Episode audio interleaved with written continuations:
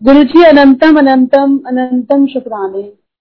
जितना भी शुक्राना करूँ, वो कम लगता है गुरु जी।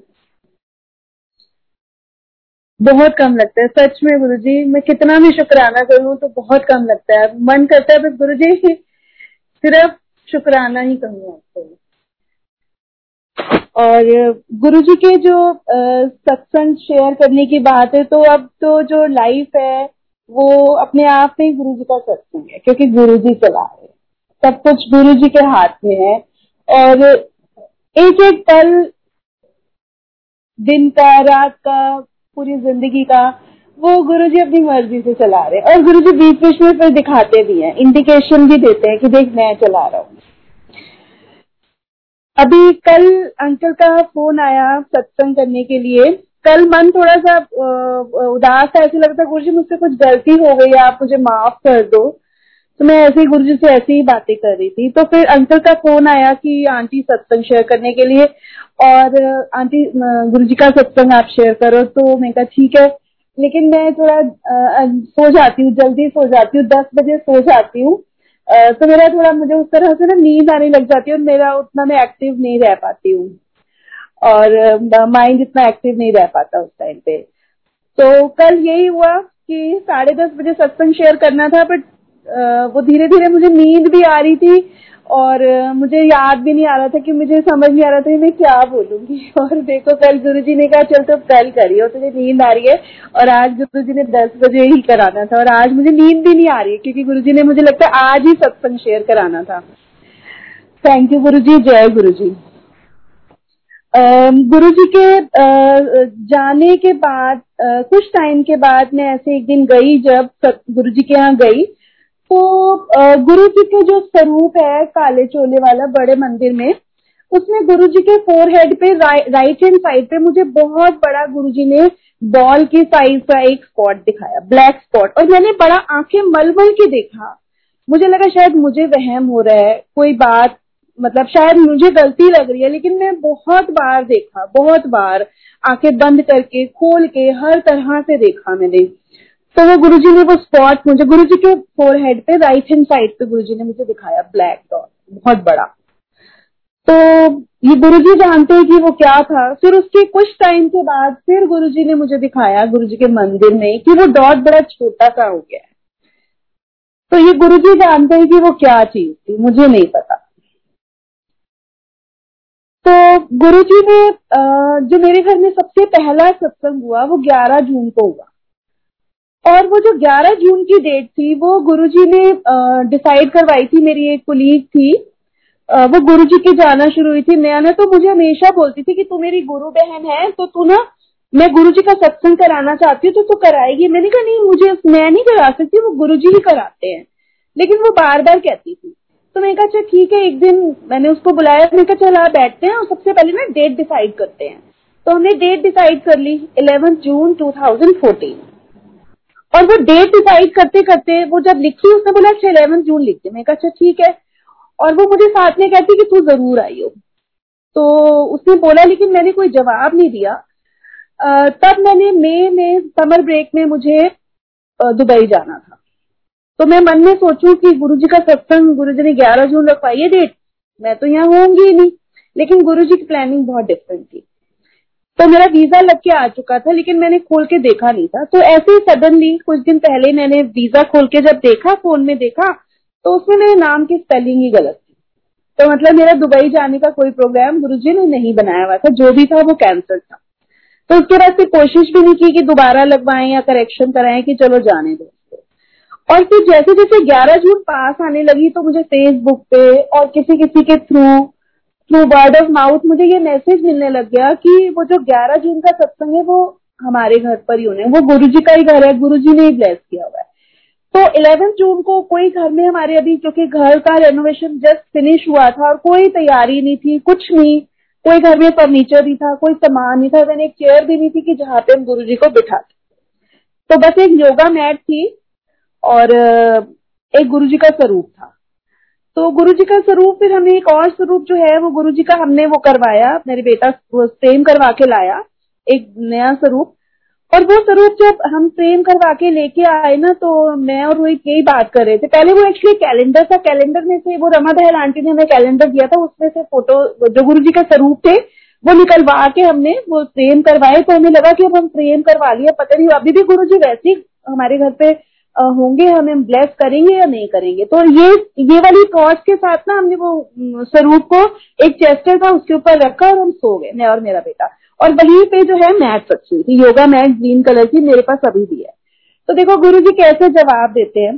तो सुबह उठ के जब हमने वो योगा मैट खोली, वो मैट हम खोलते गए तो सबसे पहले बहुत बड़ा, कम से कम दस बारह इंच स्क्वायर में अगर आप लो तो इतना बड़ा ओम, फिर थोड़ा खोला एक ओमकार फिर उसको मैट को थोड़ा खोलते गए तो ओम और एक ओमकार ओम, एक ओमकार ओम, एक ओमकार वो पूरी मैट में पूरे एम्बॉस मतलब क्लियर किसी को भी नज़र आएँगी, बिल्कुल क्लियर तो गुरु जी ने कहा कि मैं यहीं पर हूँ, मैं कहीं नहीं गया, यहीं तेरे साथ हूँ। ऐसे ही एक बार दिवाली पे, जैसे गुरु जी का दरबार गुरु जी लगवाते हैं अपने आप ही गुरु जी वो करते हैं तो उस बार हमने दरबार जो गुरु जी का लगाया गुरु जी की जो गद्दी लगाई वो हमने कहीं कुछ और उसमें कुछ चेंज था। तो सुबह सुबह ही मैं सोच रही थी कहा गुरु जी इस बार भी आप यहाँ पे विराजमान हो गए मतलब मन में ऐसे वो आ रहा था। मतलब कुछ चीज़ की कुछ कमी थी तो लेकिन मैं यही गुरु जी से मेरे मन में चल रहा था। और मैं आ, अपनी किचन में ना मैं बटर बना रही थी। जैसे वो मलाई इकट्ठी करके और बटर बनाते हैं तो मिक्सी के अंदर वो बटर बनाते बनाते मैं ये सोच रही थी। और जैसे ही मैंने मिक्सी का वो जो ढक्कन, जार का मैंने जैसे ही ढक्कन उठाया, उसमें बहुत ही बड़ा और बहुत ही क्लियर ओम दर्शन, बहुत ही क्लियर तो गुरु जी पहले जब पता चला था पहली बार कि गुरु जी जब ओम दर्शन होते हैं तो गुरु जी अपनी प्रेजेंस शो करते हैं। तो ऐसे गुरु जी ने अपनी प्रेजेंस शो की। उसके बाद ऐसे ही एक बार रोहित को, मेरे छोटे बेटे को जो है, डेंगी हो गया। तो उसको बहुत ज़्यादा फीवर था, लेकिन इलेवेंथ में था वो और उसको एग्ज़ाम्स उसके चल रहे थे। एग्ज़ाम वो पूरे हाई फीवर में भी उसने एग्ज़ाम दिए। पता नहीं गुरु ने कैसे उसको हिम्मत दी। और फिर जब डॉक्टर के लेके गए तो डॉक्टर ने डेंगी का टेस्ट लिख के दिया। और जब टेस्ट लिख के दिया, शाम को टेस्ट की रिपोर्ट आई तो वो रिपोर्ट पॉजिटिव थी कि उसको डेंगी था। मेरा बड़ा बेटा घर पे नहीं था तो एकदम से बड़े हम घबरा गए। तो मैंने फैमिली में ही फ़ोन किया। अपनी जेठानी के सन इन लॉ को और उसकी, उनकी डॉटर को फ़ोन किया तो वो इमीडिएटली आ गए। और वो आए और बोले, चलो चाची जी, हम चलते हैं डॉक्टर के पास लेके चलते हैं। और चलने से पहले, जैसे ही उसकी रिपोर्ट आई तो मैंने गुरुजी को बोला, मैंने कहा गुरुजी सब कुछ आप ही संभालते हो तो ये भी आप ही देख लेना। जय गुरु जी। और बस चलते चलते उसको थोड़ा जल प्रसाद पिला दिया और हम डॉक्टर के गए। और जब डॉक्टर के पास जाके बैठे हम लोग तो वो डॉक्टर के पास मैं और वो राकेश अंकल थे हम दोनों साथ में थे रोहित था। तो हम जाके बैठे तो उन्होंने पूछा राकेश अंकल ने पूछा डॉक्टर से कि डॉक्टर साहब ये ठीक तो हो जाएगा मतलब क्या है कैसे है? तो बोले ये आ, देखो इनका तो मुझे पता उन्हें मेरी तरफ़ इशारा करके डॉक्टर ने बोला कि इनका तो मुझे पता है कि इनका हंड्रेड परसेंट सेफ़ है। और जितना आपका फेथ है उतना ये ठीक हो जाएगा। तो वो गुरु जी ने वहाँ पे अपनी ऐसे इंडिकेशन अपनी शो की कि हाँ मैं हूँ यहाँ पर और फेथ की ही बात है सारी। और फिर फेथ की जहाँ बात तो फिर बस से गुरु जी है तो सिर्फ़ गुरु जी है। और गुरु जी ने कैसे दिनों दिन उसको ठीक कर दिया, कुछ इतना उसको फील नहीं होने दिया और ठीक हो गया वो। डेंगी से रिकवर कर गया वो। कोई, बस थोड़ी बहुत जो डॉक्टर ने दवाई दी, ऐसी उसी से ठीक हो गया। फिर उसके बाद जो है, एक बार जो है, गुरुजी ने एम्पायर स्टेट बुलाया। एम्पायर स्टेट गए। तो वहाँ पर हम जैसे ही गए तो उन्होंने हमें जाते ही ना सेवादार अंकल ने जैसे हमने एंटर किया, उन्होंने बोला, आप जाके ऊपर बैठ जाओ। अब, एक बार को तो लगा हाई दरबार भी बैठने को नहीं मिला। फिर हमें किसी ने बताया था कि जिसको गुरु जी बोल देते थे ना कि आप ऊपर जाके बैठ जाओ तो इसका मतलब है गुरु जी की पुरानी संगत है। तो ये सोच सोच के बड़ा अच्छा लगा कि अरे वाह गुरु जी ने पहली बार में हमें ऊपर बैठने के लिए भेज दिया। इसका मतलब गुरु जी की हम पुरानी संगत है। जय गुरु जी तो फिर उसके बाद अभी रिसेंटली जब गुरु जी का बर्थडे था इस बार तो पहले तो आराम से जा सकते थे। कोविड के बाद थोड़े से रिस्ट्रिक्शन हो गई, थोड़ी एंट्री थोड़ी प्रॉब्लम हो गई।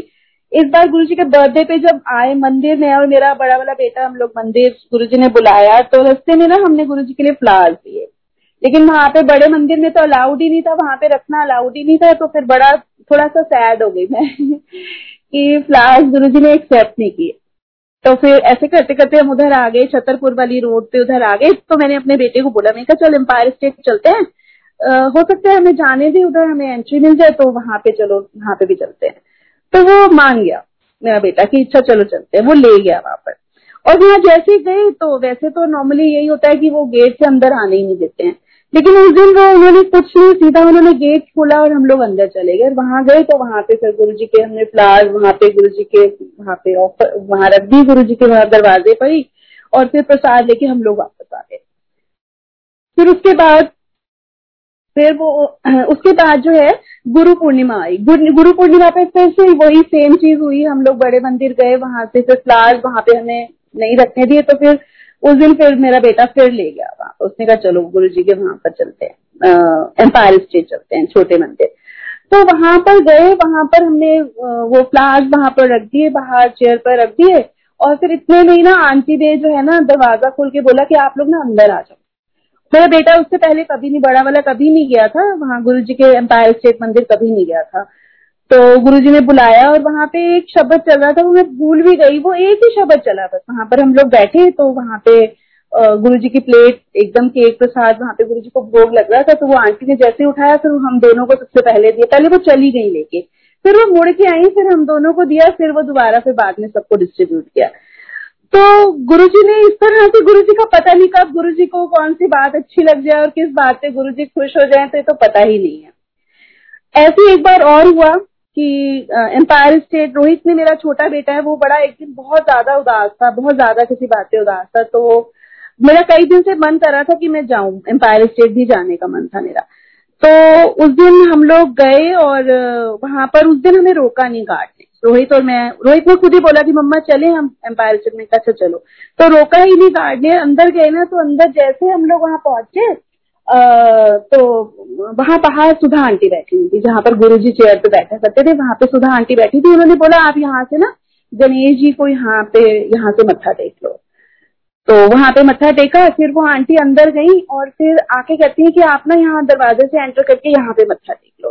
तो कोई बड़ी समस्या चल रही थी, किसी वजह से रोहित, मेरा बेटा बहुत ज़्यादा परेशान था। तो वहाँ पे जैसे ही हमने मत्था टेका तो जैसे ही माथा टेका और उसी टाइम पे शब, शब्द की लाइनें चली। उतराइया चढ़ाइया कई ज़िंदगी भी आंदिया ने। पर किरपा होवे तेरी ते हस के लंघ जांदिया ने। हथ सिर ते होवे तेरा मेरे सर तार जाता तो बस वो उसके बाद तो रोहित इतना एकदम खुश हो गया और उसकी जो उदासी थी वो बिल्कुल दूर हो गई। कि गुरु जी कैसे एकदम मतलब ये कोई को नहीं है कि हमने जिस वक्त माथा टेका उसी टाइम ये लाइन चली। ये गुरु जी का बहुत क्लियर मैसेज था कि ज़िंदगी में उतार चढ़ाव तो देखो बहुत आएँगे, लेकिन गुरु जी साथ हैं। बस सबसे बड़ी खुशी यही है कि मेरे गुरु जी मेरे साथ हैं। बस मेरे गुरु जी मेरे साथ ही रहे, बस यही चाहिए ज़िंदगी में। बस गुरु जी सेवा और सिमरन यही चाहिए। यही बस बचते रहना गुरु जी। थैंक यू गुरु जी। और इसके अलावा एक बार गुरु जी के जाना शुरू ही किया था तो उससे पहले मैं वृंदावन जाया करती थी, बहुत जाती थी, हर महीने जाती थी। तो फिर जब गुरु जी के जाने लगे तो फिर गुरु जी से मैंने परमिशन ली, मैं कहा गुरु जी अगर आप चाहते हो कि वृंदावन जाऊँ तो मेरी वो एक दवाई बहुत दिन से नहीं मिल रही थी, वो मुझे मिल जाए। और जैसे मैंने बोला, वो मैंने दवाई सब जगह ढूंढ ली थी, वो एकदम मुझे ड्रेसिंग टेबल के ऊपर दवाई रखी हुई मिली मैंने कहा चलो गुरु जी फिर चलते फिर वहाँ पर गए, वो उस दिन जन्माष्टमी का दिन था तो वहाँ पर जब गए तो मंदिर के बाहर जैसे ही पहुँचे तो मंदिर के सामने ही एक दुकान के ऊपर एक अंकल खड़े थे और वो कहते हैं, इधर बाहर आ जाओ। उन्होंने पंजाबी में बोला। हाथ बढ़ाया और बोले, बाहर आ जाओ। तो अब अननोन कोई खड़े हैं तो मैं कैसे उनका हाथ पकड़ू, वो बाहर चली जाऊँ तो मैंने मना कर दिया। और बस मेरे मना करने की देर थी, वहाँ पर एकदम स्टैम्पीड हो गया। मैंने सुना था कि स्टैम्पीड में ऐसा ऐसा होता है तो विद इन सेकेंड ये हो गया कि दम घुटने लग गया। वहाँ पे ऐसे लग रहा था कि शरीर के दो हिस्से हो जाएँगे। ऊपर वाला अलग चला जाएगा, नीचे वाला अलग कहीं हो जाएगा। ऐसा वाला हाल हो गया। तो फिर नज़र उठा के देखा तो वो अंकल अभी भी वहीं खड़े थे। तो उन्होंने बिल्कुल पंजाबी में बोला, मैं क्या सी ना महाराजा? तो मैं कहा अच्छा अब निकाल लो। फिर मैंने हाथ बढ़ाया। उन्होंने मुझे और मेरी ननद थी साथ पे, हम दोनों को इन्होंने हाथ बढ़ा के वहाँ एक सामने एक शॉप थी। वहाँ पे उन्होंने बिठा दिया। और वहाँ पे बिठा दिया और बिल्कुल सेफली निकाल लिया और उसके बाद तो बहुत बुरा हाल हो गया वहाँ पर। तो गुरुजी कैसे कैसे कृपा करते हैं, कोई पता ही नहीं है, कोई हिसाब ही नहीं है। उनकी कृपा का तो कोई और चोर ही नहीं है कि कैसे कैसे, कहाँ कहाँ पे गुरुजी मदद करते हैं।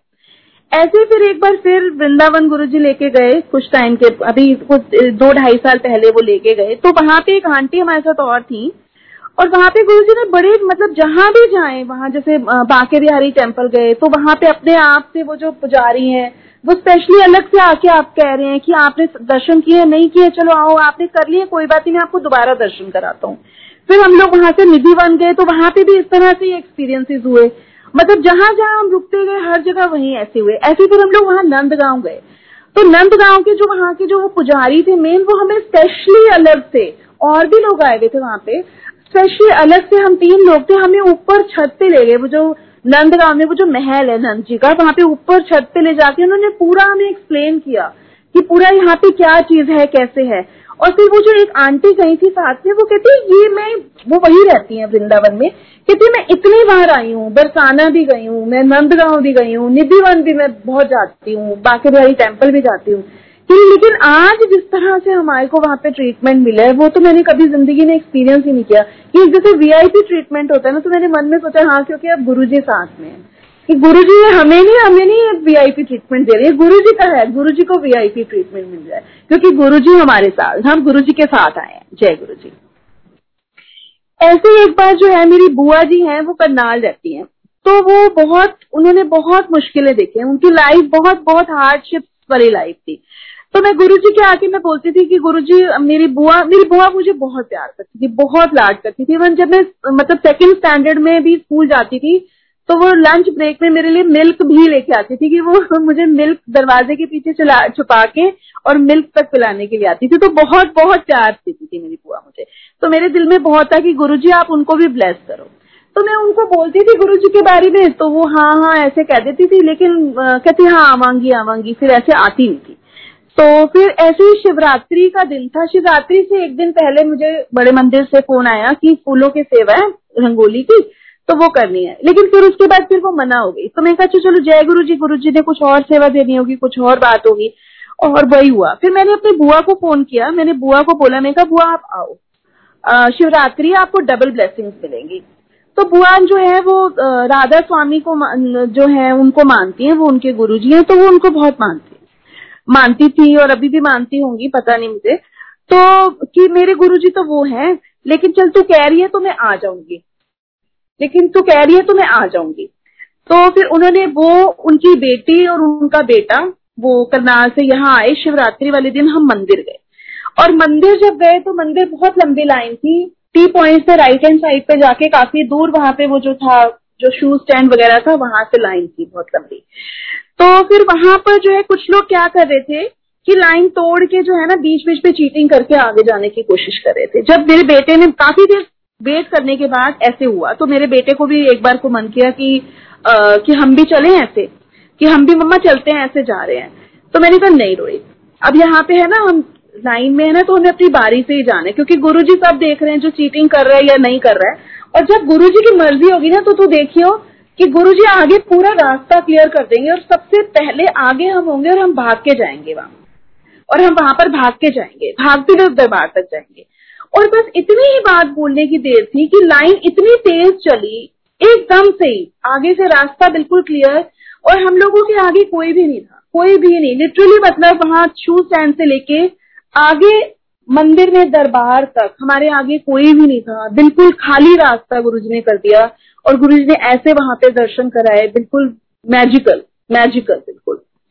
और ऐसे में तो बहुत बार होता है कि जब घर से जब जैसे थर्सडे को पहले जाया करती थी तो जैसे जाती थी तो संगत बोलती थी, कई लोग बोलते थे कि बड़ा रश होता है थर्सडे को तो बहुत भीड़ होती है, कैसे जाती है तू, कैसे जाएँगे? लेकिन गुरु जी के पास मैंने ये एक्सपीरियंस किया कि अगर हम घर से जा रहे हैं और हम बस ये सोच के जाएँ कि बस गुरु जी के पास जाना है गुरु जी के पास जाके बैठना है गुरु जी के दर्शन करने हैं और गुरु जी के चरणों में बैठना है। आपको ना तो कोई भीड़ मिलेगी, ना कोई आपका रास्ता रुकेगा, ना आपको कहीं इंतज़ार करना पड़ेगा। और वो ऐसे वाले एक्सपीरियंसेस गुरु जी इतनी बार कराते हैं कि लगता है गुरु जी बस थैंक यू थैंक यू ही बोला जाता है और कुछ बस बोलने को मन नहीं करता, लगता है गुरु जी बस क्या ही बोलो। कमाल हो गुरु जी आप, आपके जैसा कोई भी नहीं है, कोई भी नहीं है। ऐसे ही एक बार जो है, मेरी मदर जो है बहुत बीमार हुई। जब भी पहले भी जब उनकी तबीयत ज़्यादा खराब हो जाती थी, वो खाना वाना भी छोड़ देती थी, बिल्कुल। तो फिर मैं उनको उधर, मैं, मेरा बेटा छोटा वाला और मैं ये सोचती थी कि चलो उनको ना यहाँ ले आते हैं गुरु जी का लंगर प्रसाद करेंगी तो ठीक हो जाएँगे, और हो भी जाती थी, बिल्कुल ठीक हो जाती थी। कि जो बिल्कुल पानी भी नहीं पी रहा, खाना भी नहीं खा रहा और वो गुरु जी का प्रसाद खाने के बाद वो फिर उनको धीरे धीरे ठीक हो जाती थी। लेकिन ना वो गुरु जी को मानती नहीं थी शुरू में। जैसे हमने उनको सत्संग में ले जाना, ज़बरदस्ती करके फिर उनसे क्योंकि खाया नहीं जाता था तो वो बहुत इरीटेट हो जाती थी। और वो क्या बोलती थी एक दिन तो वो रो पड़ी। कहती है, तू मुझे ज़बरदस्ती करती है, तू मेरी इंसल्ट करती है, वह संगत के बीच में मेरे से खाया नहीं जाता, तू मुझे ज़बरदस्ती समोसा खिलाती है। अब जब उन्होंने बोला ना समोसा तो मैं और मेरा बेटा एक दूसरे की शक्ल देखी और हमें ना बड़ा गुस्सा चढ़ा। रोहित को और मुझे कि अब हम ना इनको लेके नहीं जाएँगे। ये ना हमने समोसा कैसे कह दिया कि वो हमारे गुरु जी का प्रसाद है। वो समोसा प्रसाद है। वो खाली समोसा नहीं है, वो प्लेन ऐसी समोसा नहीं है कहीं का भी, वो प्रसाद है। लेकिन गुरु जी ने उनके ऊपर भी बड़ी कृपा करी। फिर बाद में जब उनको हार्ट की प्रॉब्लम हुई तो उनकी जब स्टंट उनको डलना था तो फिर उसके बाद तो वो इतनी दीवानी हुई कि कह रही गुरु जी मेरे पास चेयर के ऊपर बैठे थे पूरा टाइम थ्रू आउट गुरु जी उनके साथ बैठे हुए थे। तो उनका जब स्टंट वगैरह डल गया, सब कुछ हो गया तो मैं और मैं घर आई थोड़ी देर के लिए, अपनी मम्मी के अपने घर गई कि थोड़ा सा फ्रेशन अप होने के लिए। तो इतने में ना फिर मेरी मामी जी का फ़ोन आ गया कि ना उनको ना ब्लड चढ़ाना है। तो मैंने कहा, गुरु जी, अब देखो सब कुछ आप देख रहे हो ब्लड का भी आप देख लो। मैं यहाँ मैं कैसे देखू? मेरा एक ब्रदर घर पे था नहीं, वो आउट ऑफ़ स्टेशन था। तो मैंने कहा कौन देखेगा? और बड़ा वाला है तो फिर वो आना जाना भी थोड़ा मुश्किल होएगा, उसको वो कैसे करेगा? तो जैसे ही उसके बाद इमीडिएटली मैं हॉस्पिटल वापस पहुँची तो जैसे ही पहुँची वहाँ पर तो मेरी मामी जी ने बोला कि ये ना दो ब्रदर एंड सिस्टर हैं ये झांसी से आए हुए हैं यहाँ पे किसी का ट्रीटमेंट करवाने के लिए। तो ये ये लोग ये लोग कह रहे हैं कि हम देंगे ब्लड और ब्रदर और सिस्टर के आपस में जो इमेजिन की वो दोनों लड़ रहे हैं कि भाई कह रहा है, मैं दूँगा ब्लड बहन कह रही है, मैं दूँगी ब्लड तो ये गुरु जी कर सकते हैं ये वाला कमाल। तो फिर फाइनली ब्रदर का ब्लड लिया गया, क्योंकि उनकी जो सिस्टर वो जो लेडी थी, उनका उस दिन फास्ट था। तो डॉक्टर ने कहा, नहीं, इनका फास्ट है तो ये इनका ही लेंगे तो इस तरह से गुरु जी मतलब कोई चीज़ एक बस एक मुँह से निकलने की दे रहे जब हम छोड़ देते हैं ना गुरु जी पे, कि गुरु जी आप देखो तो फिर गुरु जी इतना अच्छा देख लेते हैं कि और जब तक हम सोचते हैं ना कि हम कर लेंगे, हम कर लेंगे, तब तक कुछ नहीं होता। और जैसे बोले ना गुरु जी मैं तो नहीं कर पाऊँगी। गुरु जी अब आप ही देख लो, आपने जो करना है आप कर दो। उसके बाद तो इतना बढ़िया सब कुछ कर देते हैं ना गुरु जी कोई हिसाब ही नहीं है। तो ऐसे ही एक बार जो है, समाधि मंदिर में गई हुई थी, मंडे का दिन था। तो वहाँ पे कोई आए गुरु जी के दर्शन करने के लिए कोई संगत आई, वो पहली बार आई और उनकी आईज में बहुत ज़्यादा प्रॉब्लम थी। और उस दिन समाधि मंदिर में जो है आ, कुछ रेनोवेशन का काम चल रहा था या कुछ था मतलब मुझे याद नहीं एग्जैक्टली क्या था। तो वो समाधि मंदिर उस दिन बंद था। तो मैंने उनको बोला उन्होंने मुझसे मुझे कहा कि ऐसे ऐसे ना हम पहली बार आए आप हमें थोड़ा बता दोगे? तो थोड़ा गुरु जी के दरबार से घूमते हुए फिर वहाँ से प्रसाद लेते हुए कुटिया के आगे से फिर हम लोग जब तक शिव मूर्ति तक पहुँचे तो बड़ा मुझे बड़ी, मुझे उस दिन बहुत हैरानी हुई कि देखो ये क्या हुआ? जैसे शिव मूर्ति पे हम पहुँचे, उस साइड वाला समाधि का दरवाज़ा खुला। इमीडिएटली जैसे हम वहाँ जाके खड़े हुए, मैं कहा, आप ऐसे बाहर से माथा टेक लो। और वहाँ खड़े होने की देर थी, इतने में दरवाज़ा खुल गया वो वाला। उस साइड वाला दरवाज़ा खुला और उन्होंने बड़े प्रॉपर वहाँ पे गुरु जी के दर्शन करे ब्लेसिंग ली गुरु जी की। और, फिर ऐसे ही एक बार जो है बहुत पहले की बात है। जब गुरुजी के मैंने जाना शुरू हुई थी तो मेरी ना टेस्ट कराए तो मेरी ओवरीज में ना कोई सिस्ट थी, कुछ था। तो मेरी ना कुलीग ने मुझे बताया कि ऐसे ऐसे ना सिस्ट का ना जो है होम्योपैथी में ट्रीटमेंट होता है तो कोई सर्जरी वगैरह की ज़रूरत नहीं पड़ती है।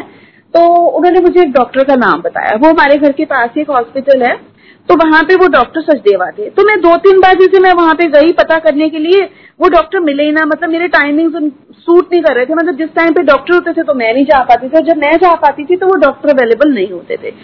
तो ऐसे करते करते जो है ना ट्वेंटी फिफ्थ दिसंबर आ गया। Twenty fifth December twenty fourth December two thousand twelve और रात को जो मैं सोई ना तो बस मेरे को यही ख्याल था कि डॉक्टर को दिखाना है डॉक्टर को दिखाना है। मैं उस ख्याल में ही सो गई और रात को गुरुजी मेरे ड्रीम में आए। और गुरुजी ने रेड रेड चोला पहना हुआ था और गुरुजी के फोरहेड पे जैसे वो डेंसिल से एक लाइट नहीं लगाते हैं वैसे उस टाइप से वो था, कुछ बैंड गुरुजी ने पहना हुआ था, लेकिन उसके आगे एक वो स्नेक था। उस बैंड पे गुरुजी के आगे वो स्नेक था। तो गुरुजी ड्रीम में आए और गुरुजी ने बोला, तू क्यों डॉक्टर सचदेवा के पास जाना चाहती? है कहाँ जाना चाहती? है मैं ही तेरा डॉक्टर सचदेवा हूँ। तो उस रात ड्रीम में गुरुजी ने मुझे ऐसे बोला। और फिर एक बार फिर गुरुजी मेरे ड्रीम में आए। बड़े मंदिर में गुरुजी हैं। गुरुजी बड़े, बहुत बड़े से झूले पे बैठे हुए हैं। और वो गुरु जी मुझे ऐसे तब भी रेड चोली में गुरु जी मुझे दर्शन दिए। गुरु जी ने बड़े मंदिर में जो गुरु जी का मेन दरबार है वहाँ पे झूले में गुरु जी वो थे। तो जय गुरु जी और ऐसे ऐसे करके कभी कभी जैसे होता है ना कि बड़ा कुछ मुझे बड़ी कोई चीज़ वो हो रही है बड़ी वो करी तो फिर गुरु जी ड्रीम में आते हैं। और ड्रीम में आके फिर वो, वो और जो भी वो चीज़ होती है उसको ठीक कर देते हैं। गुरु जी कई बार हुआ है ये मेरे साथ। और ऐसे एक बारी जो है गुरु जी के अब डिसिप्लिन के बारे में मैं बताऊँगी कि जैसे जब हम डिसिप्लिन ब्रेक करते हैं ना तो गुरु जी कैसे हमें ठीक रास्ते पे लेके आते हैं। ऐसे ही एक बार हम लोग, मैं और मेरा छोटा बेटा, हम लोग एम्पायर स्टेट गए। और एम्पायर स्टेट और मेरी आदत है कि जब से मुझे शुरू में ही जैसे पता चला ना कि यहाँ पे फ़ोन बंद करना, बंद करके ही जाना होता है तो मैं हमेशा I make it a point कि मैं जब जाती हूँ तो मैं अपना फ़ोन बंद रखती हूँ मंदिर में। और मेरे साथ भी अगर कोई जाता है ना तो आई इंसिस्ट कि आप अपना फ़ोन बंद कर दो। तो मैं फ़ोन बंद करवा देती हूँ। तो उस दिन भी रोई तो मैं थी गुरु जी का बर्थडे का सेलिब्रेशन था वहाँ पर और बहुत संगत थी। तो वहाँ एंटर करते हुए मैंने रोहित को बोला, पूछा रोहित से मैंने, मैं कहा, बेटे, आपने अपना फ़ोन बंद कर दिया तो पहले उसने इग्नोर करा, फिर मैंने दोबारा बोला, मैं कहा, बेटे फ़ोन बंद कर दो। कह रहे अच्छा ठीक है। मैंने फिर उससे पूछा, बंद कर दिया फ़ोन कह रहे हाँ बंद कर दिया। अब उसने झूठ बोला था। अब वो थोड़ा सा आगे चलते, बस उसके इतना कहने की देर थी कि उसका ना फ़ोन चलना बंद हो गया। और अभी उसको नया नया ही फ़ोन मिला था। तो फ़ोन बंद हो गया बड़ा बेचारा परेशान हो गया कि ये क्या फ़ोन ही बंद हो गया? फिर उसने मुझे बताया कि मम्मा, मैंने ना फ़ोन, आपने बोला था, लेकिन मैंने फ़ोन ना बंद नहीं किया था। फिर थ्रू आउट जितनी देर भी हम मंदिर में रहे, वहाँ पर एम्पायर स्टेट तो वहाँ पर उसका फ़ोन चला ही नहीं। उसने बहुत कोशिश की बेचारे ने। उसको लगा मेरा फ़ोन शायद खत्म हो गया डेड हो गया और ये जबकि अभी अभी फ़ोन मिला और मेरा खराब भी हो गया। तो उसका मूड भी बड़ा खराब हो गया। मैंने लेकिन उसको बोला नहीं कर रोहित, ये आपने चीटिंग की थी ना तो देखो गुरु जी के यहाँ पे आपने डिसिप्लिन तोड़ा है ना इसलिए आपका फ़ोन बंद हो गया। और जैसे हम लोग बाहर निकले, गुरु जी से आगे लेके हम लोग जैसे ही बाहर निकले और उसका फ़ोन ऑन हो गया। उसने फ़ोन जैसे ऑन करने की कोशिश की, उसका फ़ोन ऑन हो गया और ठीक हो गया। तो गुरु जी देखो कैसे कहते हैं कि देखो डिसिप्लिन जो है ना गुरु जी की बात हम जो गुरु जी जो भी कहते हैं वो हमारे भले के लिए तो कहते हैं, लेकिन अगर हम फिर भी उनकी बात को अगर नहीं मानते ना तो बहुत बड़ी बेअदबी होती है गुरु जी की। ऐसे एक बार जो है ना, हम लोग मंदिर जब जाया करते थे तो एक आंटी अंकल के साथ जाते थे तो बिल्कुल जैसे आगे आगे जल्दी पहुँच जाते थे। तो बड़ा दिल करता था कि हमें भी ना सेवा मिले। तो एक दिन एक अंकल, जो सेवादार अंकल थे, अचानक ही वो उन्होंने दरवाज़ा खोला। मेरे साथ जो आंटी थी, उनको उन्होंने सेवा दे दी और मुझे मिली नहीं, मैं रह गई। फिर मुझे लगा कि मुझे भी मिल जाए तो अच्छा लगेगा। तो फिर उसके बाद, थोड़ी देर के बाद ना अंकल फिर आए। उन्होंने बोला, हमें दो आंटियाँ चाहिए। तो फिर मैं और एक आंटी और थी। फिर वो हमें ले गए कि आप यहाँ पर पेंट्री में सेवा करो। तो वो सेवा इस तरह से मिली और फिर एक बार ऐसी सेवा करते करते जैसे फिर बीच में कोऑर्डिनेटर आंटी कहती थी कि आप जाओ, लंगर कराओ।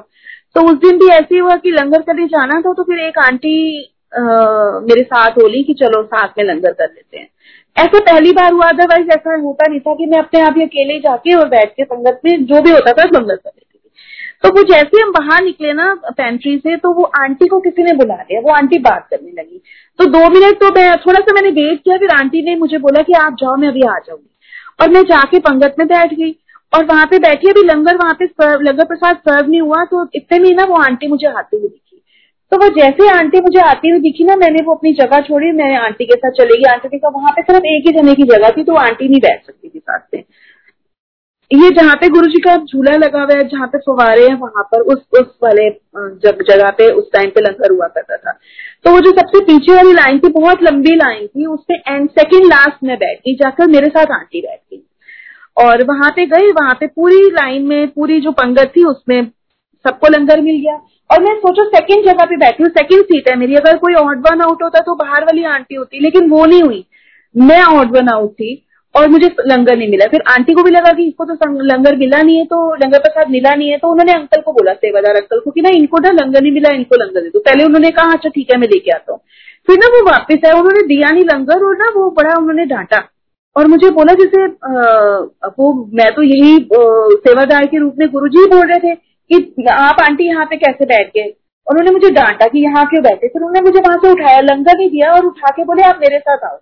और वो मुझे अपने साथ लेके गए उठा के और मुझे एग्जैक्टली exactly उसी जगह की तरफ़ इशारा करा कि आप यहाँ बैठो, जहाँ से मैं उठ के गई थी। तो इसका मतलब ये है कि गुरु जी के जब हम जाते हैं तो गुरु जी की जो भी मर्ज़ी होती है ना, उसके अकॉर्डिंग और गुरु जी के डिसिप्लिन के अकॉर्डिंग ही हमें चलना चाहिए। उस दिन मैं वहाँ से उठ के गई, ये मेरी बहुत बड़ी गलती थी कि मेरे को वहाँ से उठ के नहीं जाना चाहिए था। जब मैं पंगत में बैठ गई तो जहाँ भी मेरी बाहरी आई है, मुझे वहाँ लंगर करना चाहिए था।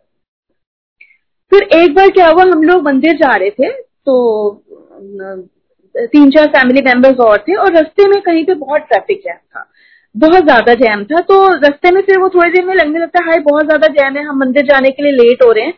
लेकिन गुरु जी अपने आप इंडिकेशन भी दे देते हैं। तो फिर लेकिन यही बात हुई कि नहीं, कुछ वजह है कि गुरु जी लेट करवा रहे हैं, कि कोई खास ही बात होगी, और वही बात हुई।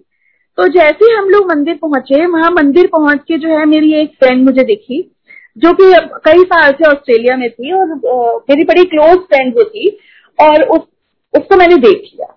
फिर लेकिन वो मेरे से काफ़ी आगे थी। फिर जब हम दरबार में पहुँचे तो दरबार में जबकि वो मेरे से बहुत आगे थी। जब लाइन जा रही थी अंदर मंदिर में तो बहुत आगे थी। लेकिन जब दरबार में मत्था टेका तो वो बिल्कुल उसने और मैंने साथ में ही मत्था टेका और वो मुझे देख के बड़ी खुश हो गई कि अरे वाह, मुझे अनिता मिल गई है। तो वो अपने मन में सोच रही थी कि मैं पहली बार मंदिर जा रही हूँ।